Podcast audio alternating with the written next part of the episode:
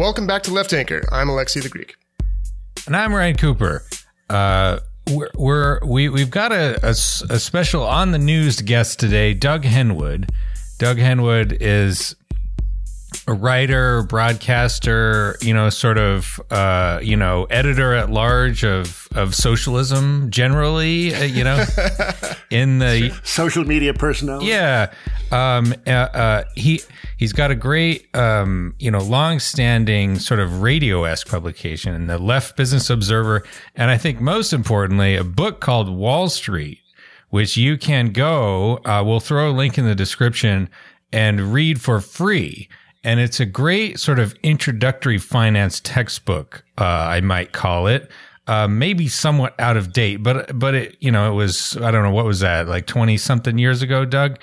Um, yeah, the paperback came out in '97. Yeah, um, and I would say that the institutional details is, have changed, but the politics and economics are little. Changed. It gets the main points, you know, because uh, all the, we'll talk a lot about uh, the the all the complicated mechanisms and stuff, and the mechanisms change, but like the the overall sort of system is largely the same as it was back then.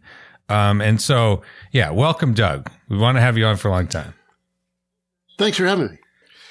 So it's a real pleasure. It's been a, a, busy week for me. I bet. No, I bet. Yeah, no, we really appreciate you taking the time, given all the appearances I'm sure you're being asked to make. I, I just want to add before we get going that I, have always respected you, especially because there are many people who who want uh, full communism like we do, um, but but there are so many that can't balance that without you know haranguing AOC just because she happened to win elective office, and so like thre- oh, you know what I mean, like threading the needle of of, of having the theoretical vision, um, but still understanding that politics need to be done done and it's not just performance. I really appreciate you for that. Oh, thank you. You know, it's just hard to get all that shit balanced. Yeah, yeah. it's true. It is. It is a constant struggle. But but the reason we wanted to have you on was GameStonk, uh, the GameStop uh, uh, story, which has kind of dominated the news cycle for the last, I mean, what is it, two weeks now? Um, and so, you know, maybe can you start us off here? I mean, I, I, I, suspect, you know, if my conversations with my friends and family are, are any uh, uh, indication, a lot of sort of average people don't have any idea how this kind of stuff works. And so, you know, the, the, this all started with, um, a bunch of, I mean, apparently it started, you know, we don't really sort of have, uh, uh confirmation of that, but, a bunch of people on Reddit identifying some exposed short sellers in the GameStop stock. And so can you explain like what that what that uh, means and what the sort of objective was in the first instance in the initial sort of story? Now, I want to preface this by saying, whenever I start describing the uh, the arcane uh, aspects of finance, uh, people um, who are not familiar with it often sound, um, "This is crazy. This can't be real. This is surreal. This is insane." And you know, as you learn more about it, maybe you might lose that perception. But I think it's very important never to lose hold of that original reaction because it is crazy. It's insane. It's a ridiculous way to run an economy and the the, the, the control, the social system, you know, property, all that stuff that comes a lot in which the financial markets play, play a very large role.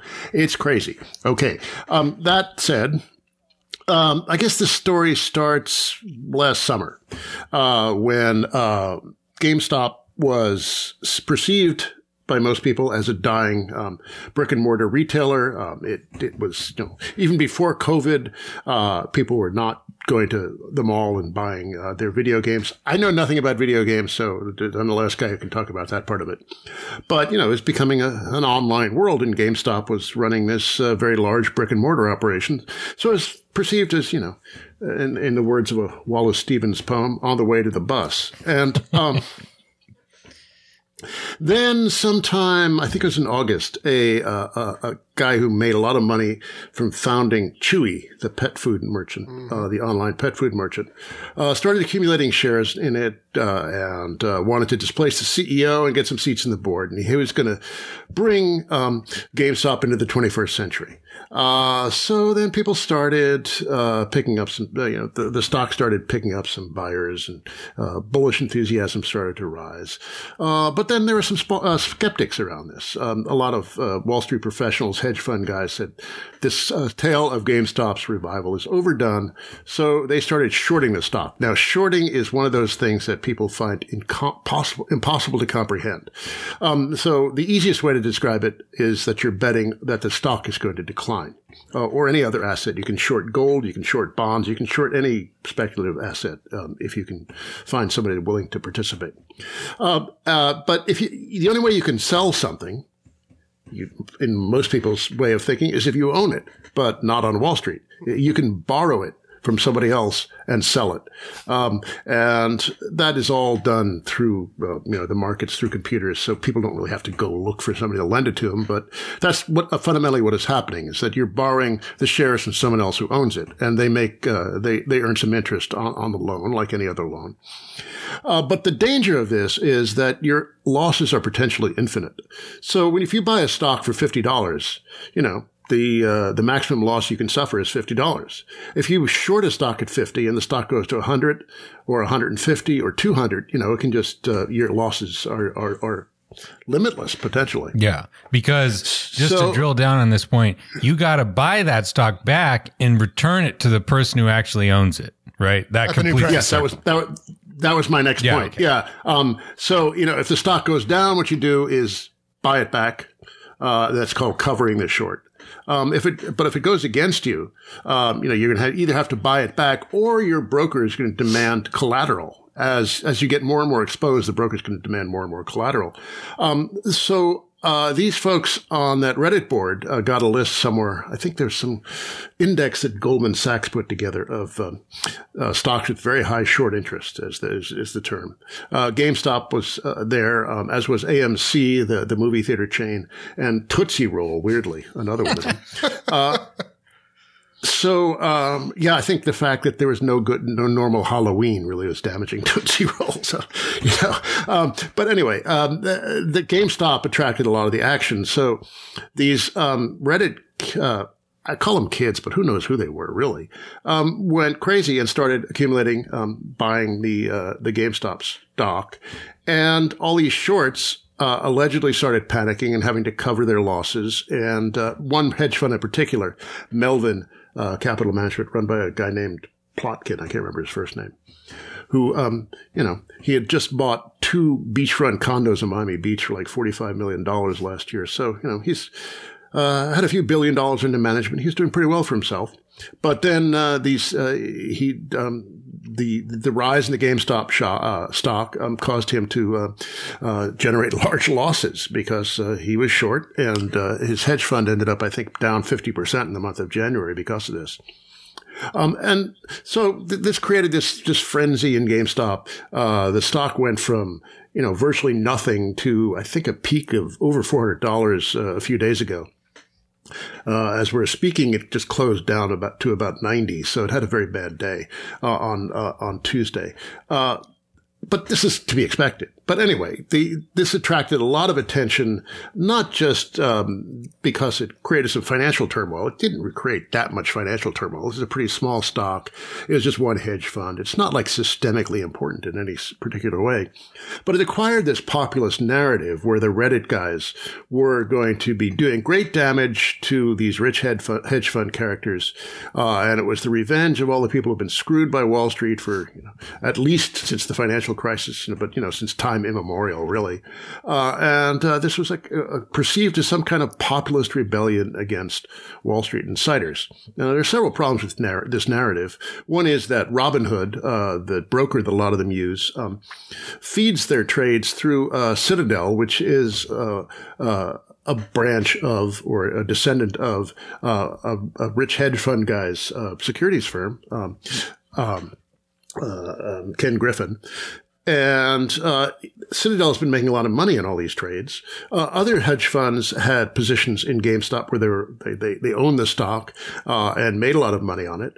Um, the uh, um, and then the, the uh, some of the other stocks they're going after, like AMC, um, uh, similar story. people thought it was doomed because of the pandemic meant people weren't going to movie theaters anymore. Um, the uh, the private equity firm Silver Lake, based in LA, ended up um, uh, making a lot of money um, because uh, AMC sold some stock and uh, uh um, and uh, um, uh, um, Silver Lake had a position in the stock that enabled them to make a lot of money on the deal. So it's not clear that they were generating a net losses for Wall Street. It's just causing trouble in one or two hedge funds.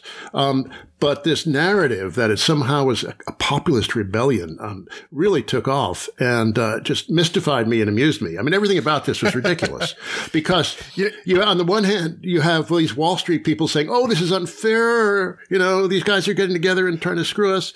When in fact, Wall Street does that sort of thing all the time. But on the other hand, the idea that these guys were some sort of, you know, disreputable revolutionaries, or they like to call themselves degenerates, they just wanted to be. Um, you know, they wanted they to be a piece of the action too. Yeah, that's right. They were, they, you know, they wanted to be have their no, beachfront condos this in Miami the, Beach too. To me, this is the interesting thing, and and I guess what, one other part of the story is that Robin Robinhood stopped allowing the the the you know average Joe stock buyer to participate and just kind of stopped uh, allowing trades right on GameStop. Isn't that isn't that part of the the, the frustration as well? It is, and this also uh, got. Um, folded into the the revolutionary narrative. Um, but um, maybe that's what it was. Maybe they were trying to protect the hedge fund guys. But on the other hand, um, a lot of people are buying stock, and uh, it takes a day or two to settle a stock trade, which means that uh, Robinhood was on the hook for uh, whatever um, stock these guys were buying. So if they couldn't pay for it, and there's good reason to believe a lot of these guys couldn't pay for it, um, the you know Robinhood would have been um, rendered bankrupt, and they were getting um, all kinds of demands from the clearinghouse um, that that where all where all these stock trades get buyers and sellers get matched. Uh, and so they had to come up with like $2 billion. They managed to raise the money. Um, but, uh, yeah, th- there was good reason they were stopping the trade, um, because they're, they're just nervous about their own solvency, understandably. Yeah. The, the, I, I've, I've seen a number of articles about the DTCC, Depository Trust and Clearing Corporation. And it's, it's like a sort of like, I guess, quasi regulatory private company um, you know, I, have heard of this before, but I haven't really looked into it. I mean, can you tell us how that, like, what they were the ones that were specifically telling Robinhood, if I'm not mistaken, and not just Robinhood, like every retail brokerage and app that that does the same type of thing, they were saying you need to post a lot more collateral for these type of trades, and that was that was, I mean, according to you know the uh, the reporting I've seen on this, it, it, I mean, you it could have been some kind of backroom thing that nobody heard about at the same time, but uh, the, they were saying you need to post a lot more collateral for these particular stocks, and so the apps said, okay, you can't buy these anymore because it's we're going to lose our shirts if we keep if we keep like doing these transactions. So, like, can you explain to us what the DTCC does and and why they were they were telling uh, Robinhood and others that they that they that they needed to like come up with more money. Yeah, um, you know, if you buy or sell a stock, it seems transparent to you. It shows up in your account or disappears from your account, and uh, you don't really think about what happens behind the scenes. But you know, there for every buyer, there has to be a seller, and vice versa. And DTCC is the one that aligns those. They put they match the buyers and sellers, and something like ninety nine percent of the trades uh, on the stock market clear through DTCC.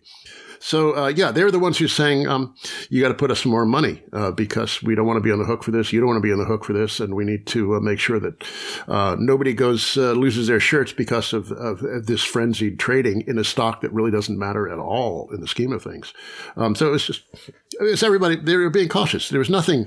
I don't. I don't think. Well, we'll find out. There's going to be like a lot of investigations. You know, congressional, journalistic. I'm sure people will write books on this. You know, to learn a lot in the coming months. But uh, there, I, as far as I could tell, there was nothing conspiratorial or underhanded about it. It was just uh, everybody protecting their shirts. You know, I, oh, go ahead, Ryan. Yeah. Oh, I just want to say that, like, the most convincing, like, uh, evidence of that is, you know, like Robinhood would have done anything to not do that. I think you know the it, it, they got a hundred thousand one star reviews or something like that in the in the course of like a couple of hours on Google Play. I mean, a lot of those were were deleted, but like their customer base was demanding, you know, the ability to like trade this stock and to set to tell them uh, we, you know, you can't do it because of complicated reasons we didn't tell you about in the first place when you signed up for the app. Um, that that's terrible for their business.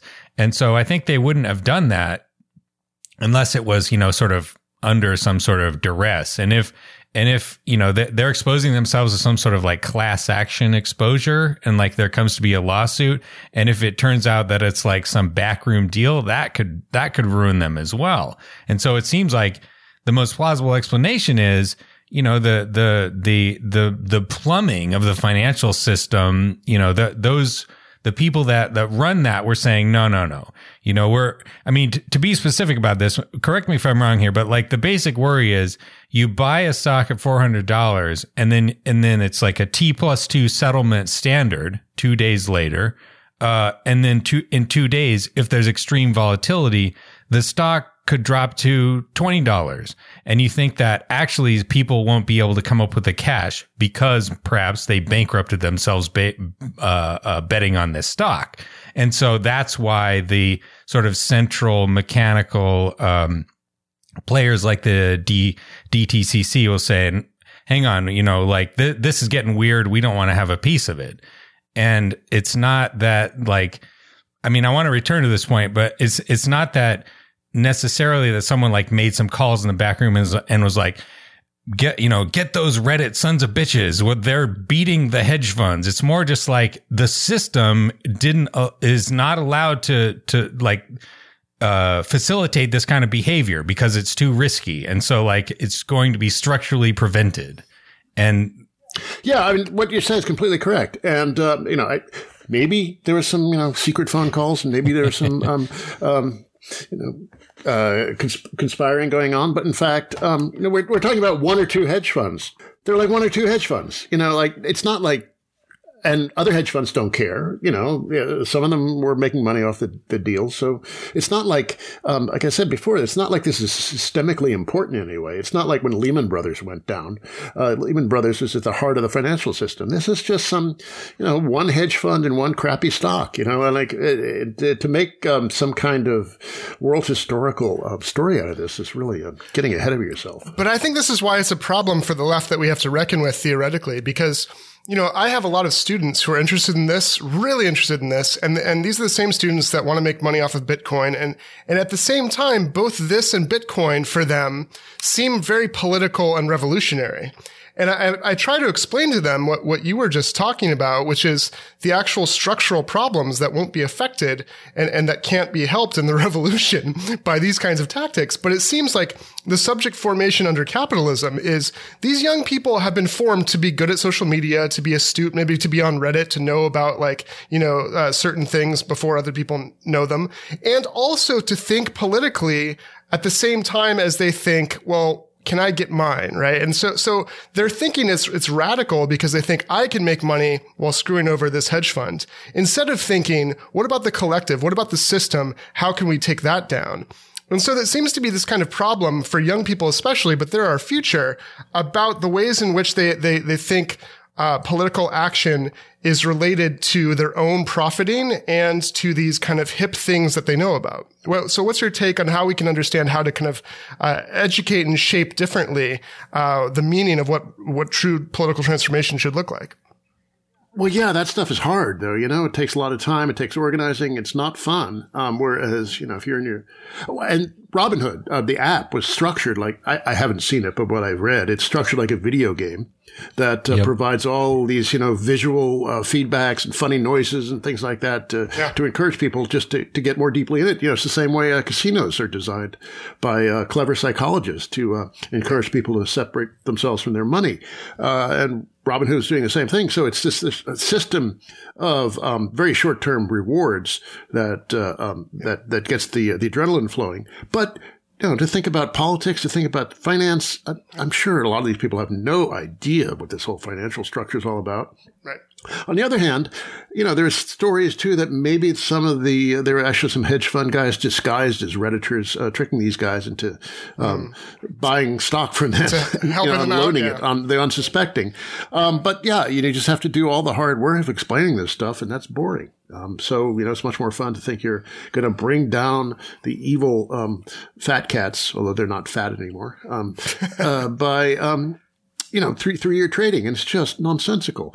But it also reminds me back in the late nineties when we had that great bubble, the dot com bubble, um, which in many ways was much more fun than this current bubble. um, Um, well, you know, there are two reasons for that. One is actually most people were doing fairly well in the late 90s. Every True. part of the income distribution saw rising wages for about five, six years. Uh, and there was a you know, much broader kind of prosperity. And joined with that was this kind of pervasive optimism about the internet, the technological revolution. And a lot of that was nonsense, of course.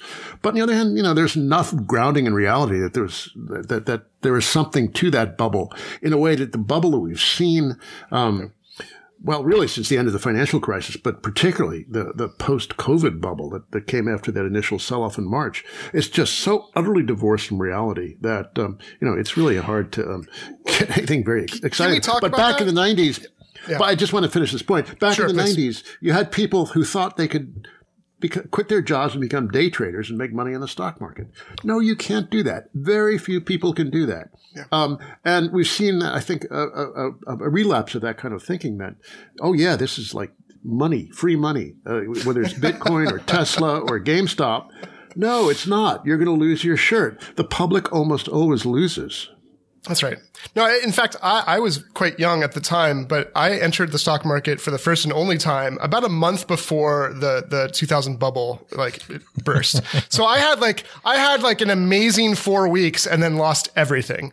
Um, but but like if I was wealthy enough at the time, I wasn't. But if I had just held on to it, Amazon was part of what I bought, right? Like Apple was part of what I bought, and, and that was 20 some odd years ago. So so, but in any case, it, it it's all gambling. Yeah, I well, tell my students it's all gambling. You'd be retired by now if you'd hold on to Ex- food. exactly. Yeah, I wouldn't have to be podcasting with us goofballs. Oh, Ryan, I, I would do this for free, which is basically what we're doing. So, in any case, uh, no, I, I want, I wanted to ask you, Doug, uh, just because you mentioned the bubble during the pandemic, especially, can you explain to people how it's possible or why it is that the stock market has done so well while everyone has suffered so much during the pandemic? Like, how does that correlation work? Uh, well, uh, it's it's a good question, um, and uh, I, I for a long period of time, Wall Street has been assuming, oh, the recovery is just around the corner. So that's the fundamental explanation. Once we get over this patch of a few months, where you know of, of mass death, um, everything will turn out all right, the, um, sooner or later. Um, and there's like a rolling three or six month window that just keeps getting pressed ahead where, um, uh, you know, that's when everything's going to be all right three or six months from now. And so far it hasn't worked out quite that way, but you know, maybe everybody will get vaccinated and everything will go back to normal by um, the fall or something. But so that's the fundamental explanation of this. But the, the, the major thing that's been driving it is a mass uh, a massive amount of liquidity thrown into the system by uh, the Federal Reserve. Uh, they only did did it over a course of several months. It's not continuous, but uh, in the middle of last year, basically, they they pumped about three trillion dollars into the financial system with money created out of thin air, and uh, that has been uh, very good for the financial markets. Uh, created a great uh, uh, feeling of optimism about the future um, when all that free money is sloshing around. Um, and I saw one paper though that um, explained it in part by uh, saying it wasn't just the injection of money, but the constant reassurances from the Federal Reserve that they would not let things go south. That if anything started looking rocky, they'd move in and set th- throw in a few trillion more dollars. Um, so it's, um, you know, they, the, Wall Street has a very, very nice public safety net. Now, in defense of the Federal Reserve, um, they're trying to do what they can to keep things from falling to pieces.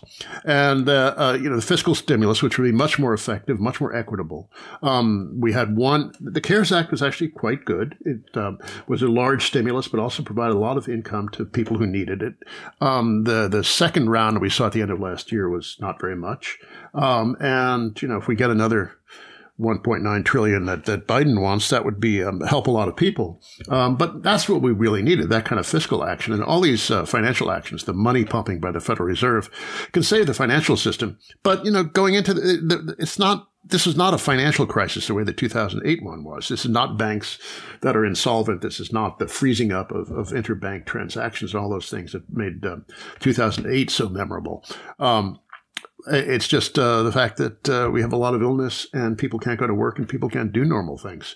Uh, and uh, just pumping a lot of money into the system, you know, can't really un- address that underlying problem in the way it can uh, address a financial crisis. Do you do you think that um, in the pinch in in like 2020, early 2020, uh, the the Fed was sort of just following the 2008 playbook as if it was a, a financial crisis, it, rather than because it seemed to me like like there there like stocks started de- declining and they just sort of panicked. And it was just there there's a phrase for that right? The Greenspan put that oh yeah. that uh you know it's like like there the stocks can't go too bad because the Fed will step in and bail you out basically or bail like the entire system out um, but like, yeah, that got going after the 1987 crash, and uh, this was kind of the first of these um, um, big Federal Reserve rescue operations in modern times.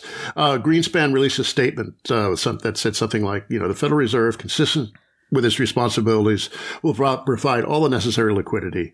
And the market said, "Oh, okay, everything's all right." And uh, within a matter of months, it was it was all right. You know, it was back to the races again. Uh, but to be fair, again, to the Federal Reserve, which you know, it is uh, it is an institution of the bourgeoisie, but it's being an institution of the bourgeoisie. It is one of the few remaining institutions in the society that's actually run by intelligent people. Uh, True. Who, who, know what they're doing. And um, Jerome Powell, the chair of the Fed, has been saying all along, you know, we need help for people. This is like an unemployment crisis. People are suffering. Uh, we need relief. And he was very explicit about, you know, this is not a problem that the Federal Reserve can solve. Um, but, and, you know, um, Bernanke thought the same thing during the 2008 crisis. A friend of mine who worked at a hedge fund, of all things, said that uh, some friend of Bernanke's, uh, a former Fed governor, came around, uh, briefed them, and said that Bernanke wouldn't say this publicly, but uh, we needed a big fiscal package. Uh, and it wasn't enough uh, what we were getting. And the Federal Reserve was doing all it could um, but it was really not its territory. It was not the it's, it's, it's kind of the mechanisms the Fed uses were not what uh, the economy needed at that point. Um, but uh, Bernanke was too polite to say that publicly, and uh, I think Powell has been a little more um, indiscreet about saying that publicly. But um, I think they understand that uh, this is not the kind of uh, uh, thing. this this is not the kind of crisis that pumping that printing money is going to cure. It can mitigate it, but it can't cure it. It I, w- I will say, I mean, it seems like a question of not not exactly printing money per se, but who is getting the printed money? Um, I, I, wrote an article many years ago, basically copy pasting from Steve Randy Waldman, uh, making the case that um, every American should have a Federal Reserve account or maybe a postal banking account, and that when you do, you know, when there's a recession, um, rather than the Fed sort of trying to like shove a tsunami of money into the Wall Street system and hope that some of it kind of leaks out to the broader economy, they could just do, they could just dial up people's bank accounts uh, directly, print that money, put it into people's actual, you know, like real life bank accounts. And that I feel like would, I mean that's that's sort of combination of fiscal and you know monetary policy at the same time.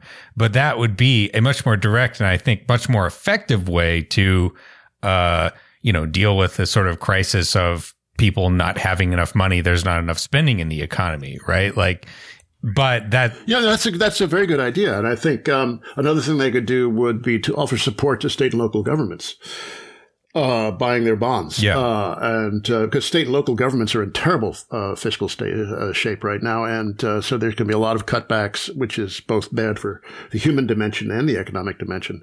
Um, yeah, I'm not sure they have whether they have the legal authority to do that, but they also don't have the class instinct of doing that. But it would be certainly a, a more effective approach to this kind of problem than just showering money into the bond market. Yeah, so so I want to talk a little bit more about this uh, the the sort of broader narrative you were you were mentioning before. Um, that this this idea that there's a Wall Street, you know, that that this was sort of populist uprising, you know, that that uh, I I saw Glenn Greenwald on uh, Jimmy Dore's YouTube channel uh, ye- uh, yelling that AOC was betraying the you know working class by not joining up with Ted Cruz to. Uh, the- I, I, saw that clip. I just uh, I was appalled by that. I think um, Greenwald has just become a totally obnoxious figure now. Yeah. Dore was always an obnoxious figure. They're both bang idiots and the uh, the contempt towards AOC, whose life was threatened. You know, I mean, the idea that Uh, and, and, and, and Greenwald was making that, that mocking her and that baby talk. It was just appalling, the two of them. Um, and, you know, Greenwald at least has, is a pretty smart fellow. Uh, is just like an idiot, I think. Um, and he just doesn't understand anything. Yeah. But, uh, yeah, this idea that somehow she's supposed to work with Ted Cruz, who was part of the forces that really were threatening her life, It was just surreal. Uh, I, I don't know what they're talking His about. wife Um, and- also works for Goldman Sachs. She- Oh, right. no, it's it's it's part of the grift. The grift of of some of uh, these putative leftists who are making a lot of money um, by by doing this red brown alliance and, and, and kind of you know interviewing the Bo- Boogaloo boys or whatever and trying to to. I mean, Yeah, I used to think that uh, Red Brown Alliance talk was overdone, but I don't think that anymore. I've yeah. just been uh, watching Sadly. Dore with the Boogaloo guy and the attack on AOC. You know, AOC isn't perfect, but God, she is an extraordinarily talented politician. Right. Um, and um, really, uh, you know, basically on the side of the angels. And, you know, it's to have someone like that in Congress is a great, great thing. And who was talking about a Green New Deal before she started talking about it? It was, you know, many people have talked, you know, policy wonks have talked about it, you know, um, climate freaks have talked about it, but it became an object of very popular conversation. That's a remarkable development. In a matter of just months, it happened. Um, so I just have nothing but admiration for her and these people who are just making fun of her. There's misogyny involved, uh, and I, I don't know, I guess some degree of racism, um, but uh, and just. Uh, but also kind of impatience and ignorance that just uh, it's upsetting. drives me crazy. It's yeah. Like the idea that she is blocking Medicare for all, that like Jimmy Dore seems to think, is just insane. insane. But there's also this disease among people like Greenwald and Dore that liberals are the major problem. And God knows, God, I- yeah, I they are a spent, big you know, last 35 years denouncing liberals. But, you know, we have a, an organized fascist movement storming the Capitol. Exactly. Uh, liberals are not the problem at this moment. You know, um, and, and also the, the Republican Party is, you know, full of absolute right wing lunatics. Um, that's why we don't have Medicare for all. It's not because of AOC. And I just, I don't understand what's motivating these people other than they just want, you know, clicks and uh, Patreon bucks. Yeah, whatever it is, you know, you you can say.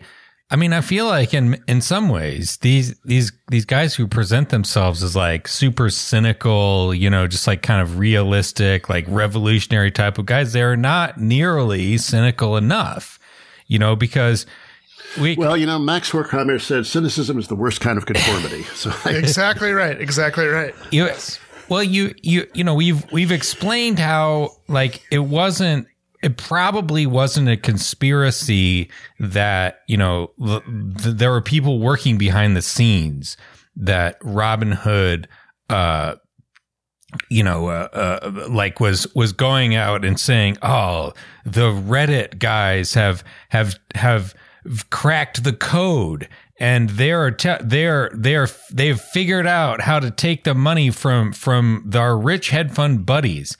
And instead it's just a lot of boring shit about how the wall street system is organized. But the another way to look at that same story is actually Wall Street is is structured in such a way that the little guy cannot win. That that maybe maybe occasionally you know some a, a few people can can sneak one over on the hedge funds. They can notice a little thing and get a little bit here and a little bit there. But in reality, you look at the labor share of GDP, you look at the corporate profits share of GDP, you look at Wall Street share of corporate profits, and it's like, no, the the table is tilted, and this is not a serious way to actually help. You know the the masses of people, the the the the total working class. It's a way that uh, a few people could sort of like organize a pump and dumps like scheme and and like uh, ruin a few uh, hedge funds and also by the way i don't know if we mentioned this before uh, the the the price has fallen of GameStop and a lot of ordinary people lost their shirts there's a, uh Washington Post uh, article about some uh, you know people that that have that that bought at the top, which always happens in this sort of thing. Just naive guys, and they got rooked. And one uh, this guy from the Netherlands uh, he says so. The Reddit thing. I don't know if we mentioned this. Wall Street Bets. It's called Wall Street Bets. He says, "quote Being a part of Wall Street Bets is like a religion you're devoted to."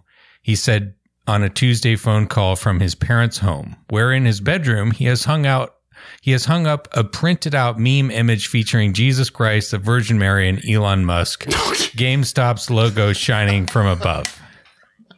Oh, good Lord. I didn't see that.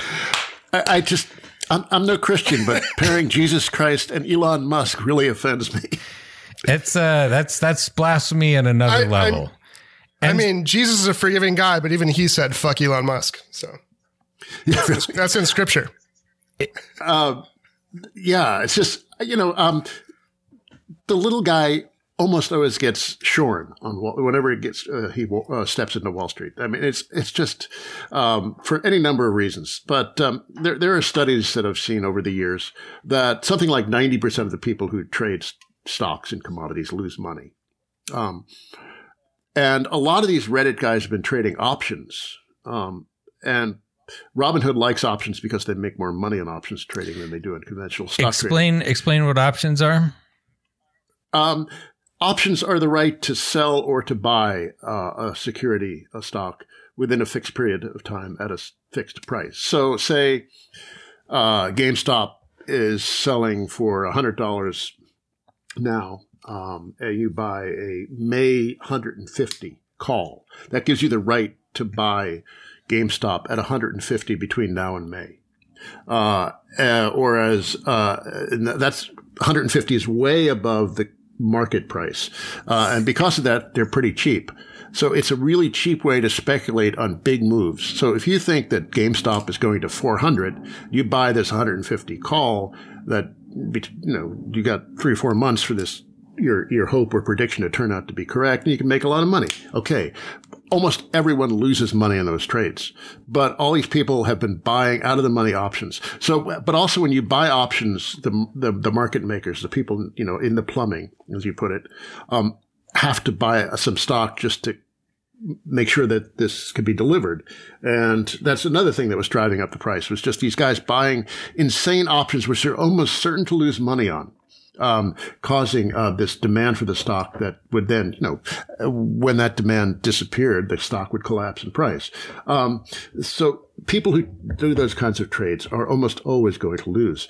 Um, years ago, Merrill Lynch um, used to have a uh, keep an indicator of what their um, their smaller retail accounts were doing and use that as a guide to do the opposite. So if the small retail accounts were buying, they should sell, and if they were selling, they should buy. So that gives you an idea what Wall Street professionals think of their, um, you know, their, their lesser customers. Um, but that's you know that's that's pretty standard thinking in Wall Street. That when the little guy gets in, uh, take the other side of the trade, and maybe it's time to think about getting out. Wow. This reminds me of uh, the Audre Lorde quote that you can't dismantle the master's house with the master's tools.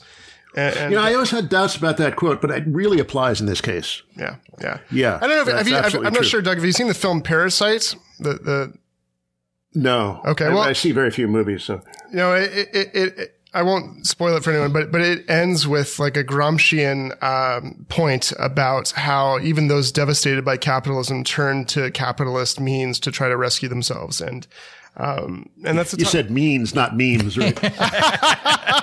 either or really, either or. no, I really feel my age with this meme culture. It just seems Oh so god! strange to me. Yeah, It seems like the death of thought. I mean, it's just uh, right. No, it's true. It's yeah. I mean, in some ways, it's it, it, it is goofy and weird, but it but it feels also that uh it like I remember uh, uh, John Kenneth Galbraith's book, The Great Crash, which is a which is another good book to read, maybe relevant in the near future. Um, it talks about how the psychology of optimism and like making a quick buck could take hold of people. Um, and that's something like I feel myself a little bit, you know, like like just watching this story unfold and just looking at you know what could have happened. You look at back in mid 2020 when GameStop was selling at four dollars, and then when it was trading at you know over 400 for for for a few uh, hours one day, you're like, oh gosh, I could have made so much money, and, and then you know my rational mind catches up and is like, no, that's that's crazy talk. Don't do. But you think if you're not, if you're a little less skeptical slash paranoid about investing in the stock market, you could see how ordinary people could get sucked into this. Um, yeah, I mean, uh, one of the greatest things ever written on, perhaps the greatest thing ever written on speculative markets is the chapter 12 of Keynes's General Theory. Mm-hmm. Uh, and uh, it's much of it is about the psychology, mob psychology of the financial markets. And uh, Keynes himself was quite a successful speculator. And um, one of his uh, core beliefs in that, uh, the arguments that he makes in that chapter is that um, the whole point of the market is not to f- figure out what's going to happen in the future in reality. The point is to figure out what other people are going to think is going to happen. yeah. Um, so you need to anticipate common opinion. And somebody like Keynes, who was, and I think this has something to do with, you know, his class origin, very aristocratic, a lot of contempt for uh, the masses. The masses are always wrong. Therefore, you have to figure out what the idiot masses are going to think a week or a month from now. Um, and curiously, you know, George Soros, another um, high end liberal, um, has a similar approach towards investing. That one of the reasons that Soros is one of the great speculators of all time is that uh, he um, understands that kind of psychology and tries to move against it. You know, you, you, want to find out when there are extremes of sentiment in one direction or other, uh, and, and, and move against it. And uh, it's it's interesting that these two, you know, very aristocratic liberals have, the, this attitude. It has made them very successful investors. But yeah, it's just um, uh, people are just going to lose their shirts when they, they, they jump into these markets. They almost always jump in at the wrong time, and that's because of this mob psychology. Uh, the, the most promising time to get into a market is when everything looks like hell. You know, it's yep. Uh, you know buy when the streets are running with blood, as that uh, famous aphorism goes. Um, but uh, that's the hardest thing to do. You have to have nerves of steel and a great belief uh, in that, that, in your own wisdom. Uh, and uh, the easiest time to get in is when it looks like everything is really great. But when everything looks really, really great, that means it's probably about to fall apart. I did. I, I you know, to, to toot my own horn a little bit. I remember in 2008 to 2009, whenever when like the markets were crashing I was thinking, boy, if I had any money, this would be the time to get in. Like when the stimulus passed and it seems like everything was bottoming out and like the market started going up again, I was like, dang, I wish I wasn't flat broke. I would, uh, uh. I would buy Ryan, one Ryan, Ryan longs to be Mr. Potter and clean up, you know, when he can. Uh, well, Doug, maybe it's time to talk about what we can do politically, and and and you know, there's a different discussion on the policy side in the abstract, and then what kind of politics are required to get there. But maybe just in terms of policies, um, what, what's your view? You know, people talk about uh, financial transaction taxes, they talk about uh, wealth taxes, they talk about sovereign wealth funds. How, how do you view these very po- various policy options on the left, and, and, and kind of what kind of politics uh, we should be thinking about? Well, I think the first bit of political education I'd take out of this thing is to, it just proves how utterly preposterous these markets are, how divorced from economic reality, um, how little they have to do with improving human welfare. I, I, quote Keynes: "They have nothing to do with defeating the dark forces of time and ignorance." Um, it's all about, as he also said, it's just about beating the gun. And the absolute ludicrousness of this whole setup has been revealed in the last couple of weeks. Um, and which is why it's doubly tragic that people have been invested these events with some sort of revolutionary significance. No, I mean, you know, uh, this is just utterly surreal and ludicrous. And, um, this is, and, you know, coming after a year, almost a year of the stock market rallying in the midst of um, uh, mass unemployment and death, um, you know, I think you make a point that this, these markets are somewhere between you know irrelevant and absolutely malignant. Um, so that that's the major point I'd want to make coming out of this. Um, as for what to do about it, transaction taxes are nice, and I have to. Think, people come up with these projections of how much money you can raise from transaction taxes. I have my doubts that you could raise that much if the tax was high enough. The whole point, um, as with a wealth tax, right, really, deter the activity, to, yeah. Yeah, to, to get, yeah, to deter trading yeah. and to, um, uh, you know, pretty much tax billionaires out of existence as right. a class. Right. So all these projections of like you could tax the rich and pay for a welfare state. No, you can't. No, you want to tax the rich so there so they don't exist. People. Yeah, exactly. Yeah. Um, and well, you can make a, you could probably raise some money in the interim, but that's really not you know, they're not a perpetual ATM for uh, social programs. So yeah, I would say wealth taxes uh, to decrease their wealth and power, transactions taxes to stop this kind of trading, but also, you know, um, I, there was a tweet I saw that was pretty funny that um, you know, if, if, what is it? If a couple of redditors can uh, do this to the stock market, what what do you think? Wait, wait till you see what a general strike could do. uh, you know, I think uh, a little of that kind of general strike action would be nice too, just to. Uh, um, the markets have been celebrating for basically the, this, the bull market, the modern bull market took off in 1982 with little interruption. Uh, some you know little upsets here and there, but basically it's been straight up since 1982 um, because of the defeat of the working class and uh, the absolute political victory of capital. And uh, if you could reverse that, um, uh, then uh, these the markets would uh, retreat in fear. Um, which would be a beautiful. That's the kind of thing I want to see, not these ridiculous little um, um, thunderstorms that have, of no lasting significance. Yeah, we're gonna get some memes. We need some general strike memes. Those are the memes we need. yes.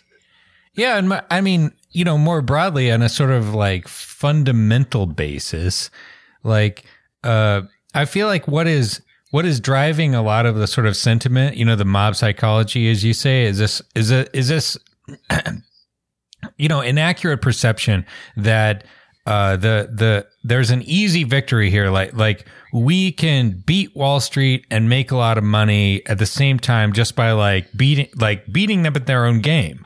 You know, so like yeah, it's like the force to vote. Everyone wants right, exactly. a shortcut.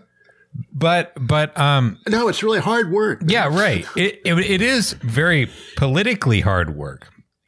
But if you're talking about you know the material security of of like the average person and and like every every American having a decent standard of living and so on and so forth.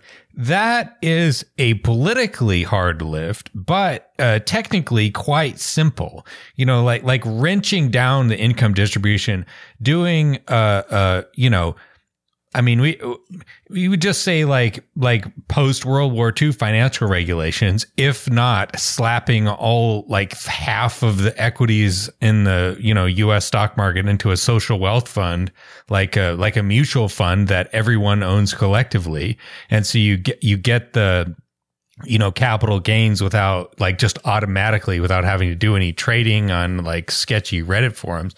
Um, these are things that would be technically simple and uh, like like the hard work of increasing economic production, you know, as a as a as opposed to like comp- saying if you're a, a, English peasant in the like 1780s or something, and it's like, well, there, you know, some people are making a lot of money, but there really isn't that much to go around. There is so much production to go around right now, and it would be simple as a technical matter to uh, provide for everybody uh, you know, it wouldn't be like, okay, you know, you made the right bet and you're now rich beyond the dreams of avarice. Now you have $50 million or whatever. But you could say that for basically everybody in the country, uh, you have a secure standard of living. Every, you know, you, you look, your kids can go to, go to school. You have a place to live. You can have a job that pays a decent wage you know, like a vacation once or twice a year, et cetera, et cetera. These, these things we can provide just by sort of, you know, d- doing technically what is quite simple and politically what is a monumental effort. And I feel like people are tr- trying, they're trying to switch between the two things.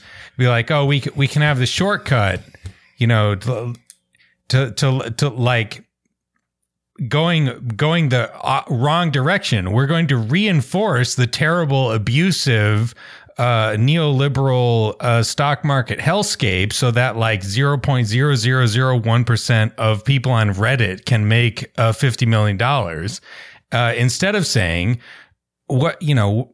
If we all band together and and dismantle the stock market as it exists now and return you know the means of production to like the people as a whole then we could all live in basically abundance without having to fuck around with all of these like speculative gambles right like this seems to me like a it's, good yeah. utopia rather yeah i mean yeah you're right the tech the, tech, the technical aspect of this could be pretty easily solved the politics are real hard nut to crack um, but uh, uh, you know, just uh, thinking another thing that could be done uh, as a footnote to what I just was saying earlier, um, which is kind of related to what you're just saying too, is an awful lot of what goes on in the financial markets is uh, a form of um, um, self-insurance or private insurance. Uh, so if we had uh, a much more generous social security system, we wouldn't need pension funds. We wouldn't need um, people to have retirement accounts, which only about half the population has retirement accounts, and most of those are pretty small. Um, but still, we wouldn't need that. You know, w- why would we need a stock market if people had you know decent retirement incomes? Um, and uh, you know, much the same uh, to have a, a, decent welfare state. You know, if you just uh, compress the income distribution, took money from the top, gave some to the people on the bottom, uh, and everybody lived uh, a, a, pretty secure um, life, um, we'd be much much happier. Uh, this all this crap doesn't make people happier. And I think you know, like seeing the GDP triple or quadruple since 1982 has not made people happier. Seeing the, you know, the S&P uh, doubling and tripling over the course of a few years, that doesn't really make people happier. It's just, no. uh, if anything, it makes people more um, desperate and yeah. uh, and uh, and and alienated and sad. Even Elon Musk and his polyamory is a miserable fuck, just like Trump. Like that, you know, it's just. you know, they, they think that they think that they're winning, but actually they're just immiserating others as well as themselves. But um, yeah, well, yeah, Elon Musk is a miserable person. Although I really would like to have a Tesla. That'd be fun. that would be cool. Yeah. So if he's listening, uh, we'll take a free Tesla. Yeah. yeah. one for each of us. Seems fair. Seems fair. Me and Alexi can share. well, well, Doug, any any final thoughts on, on the revolution or, or anything you want to add? Because uh, you know, I, I know that our audience would pre appreciate your insight uh, at this. At yeah, this I think my. Um, the aphorism I came up for this is the revolution will not be monetized. yeah, yeah, that's right. Yeah. Yeah, I think it's just uh, this the idea that you can, you know, I, something I didn't quite understand is what these redditors thought would happen to the other side of the collapse that they were attempting to cause. So, you know, bring down a few hedge funds. What then? Yeah. Like, what do you do with this? Yeah. I, I don't you know, they're not thinking about that at all. Uh, but none of the people who are like, you know, even, you know, the Glenn Greenwalds are, are cheering them on. I don't know what they're thinking is going to happen at the other end of it either. Um, That's right. Uh, you know, I well, I can't Whereas, really figure out what Glenn Greenwald's social philosophy is, but you know, it's just like any people who think this yeah. is somehow yeah. of broad political significance, other than revealing the complete fraud that the markets are. Um, it's just, uh, it just it, I just don't understand what they're thinking. No, it's, and it's why I think like we can't escape you know, the, the way that entertainment and these big stories can help political education because we need, I think the squad and AOC and the fact that they're famous is great. We need to take advantage of that. But then we have like the shadow side, like the, the Jimmy Dores of the world, right? Are, are the opposite, the grifters. And, and we need to kind of like take advantage of, of the popularization of politics and, and, and radical leftism, uh, without ceding it to these, to these grifters. Um, and it's a tricky thing to do. So, you know, thank you for, for your help. Yeah, and I worry that you know, people like Dore are just uh, peeling away uh, a lot of people who could you know, be um, find better pursuits than listening to Jimmy yeah. Dore. Yeah, yeah, yeah. No, no, because you know a lot of them have their hearts in the right place. They're just falling right. for this snake oil coming out of that guy's uh, hideous mouth. That's right. Ah, very sad. But you know, to end on a positive note, I will say that in the stock in the frenzy of buying over AMC uh, they they have uh, last I checked, um, sold two hundred million dollars of stock into the bubble and retired uh, at least six hundred million dollars of debt. And so, if you've seen, if you've, if there is an AMC theater in your, uh, you know, neighborhood, it may be the case that this weird Reddit thing saved their uh, hindquarters.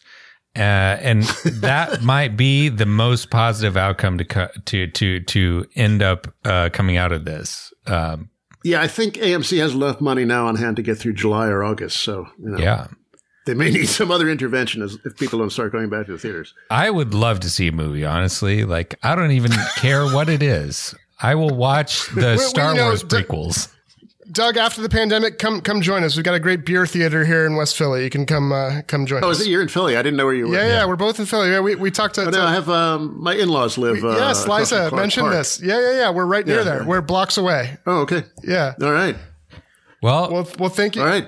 We got to let you go, Doug. Uh, but thanks for coming on and explaining all this complicated finance bullshit to us, and uh, you know, giving us a straight dope. We really appreciate hey, you're it. You're always welcome back on. Read Wall Street, folks. It is really good. Honestly, uh, uh, you, you know, you're not allowed in the left unless you haven't read that, unless you've read that book. So, and listen to Behind the News.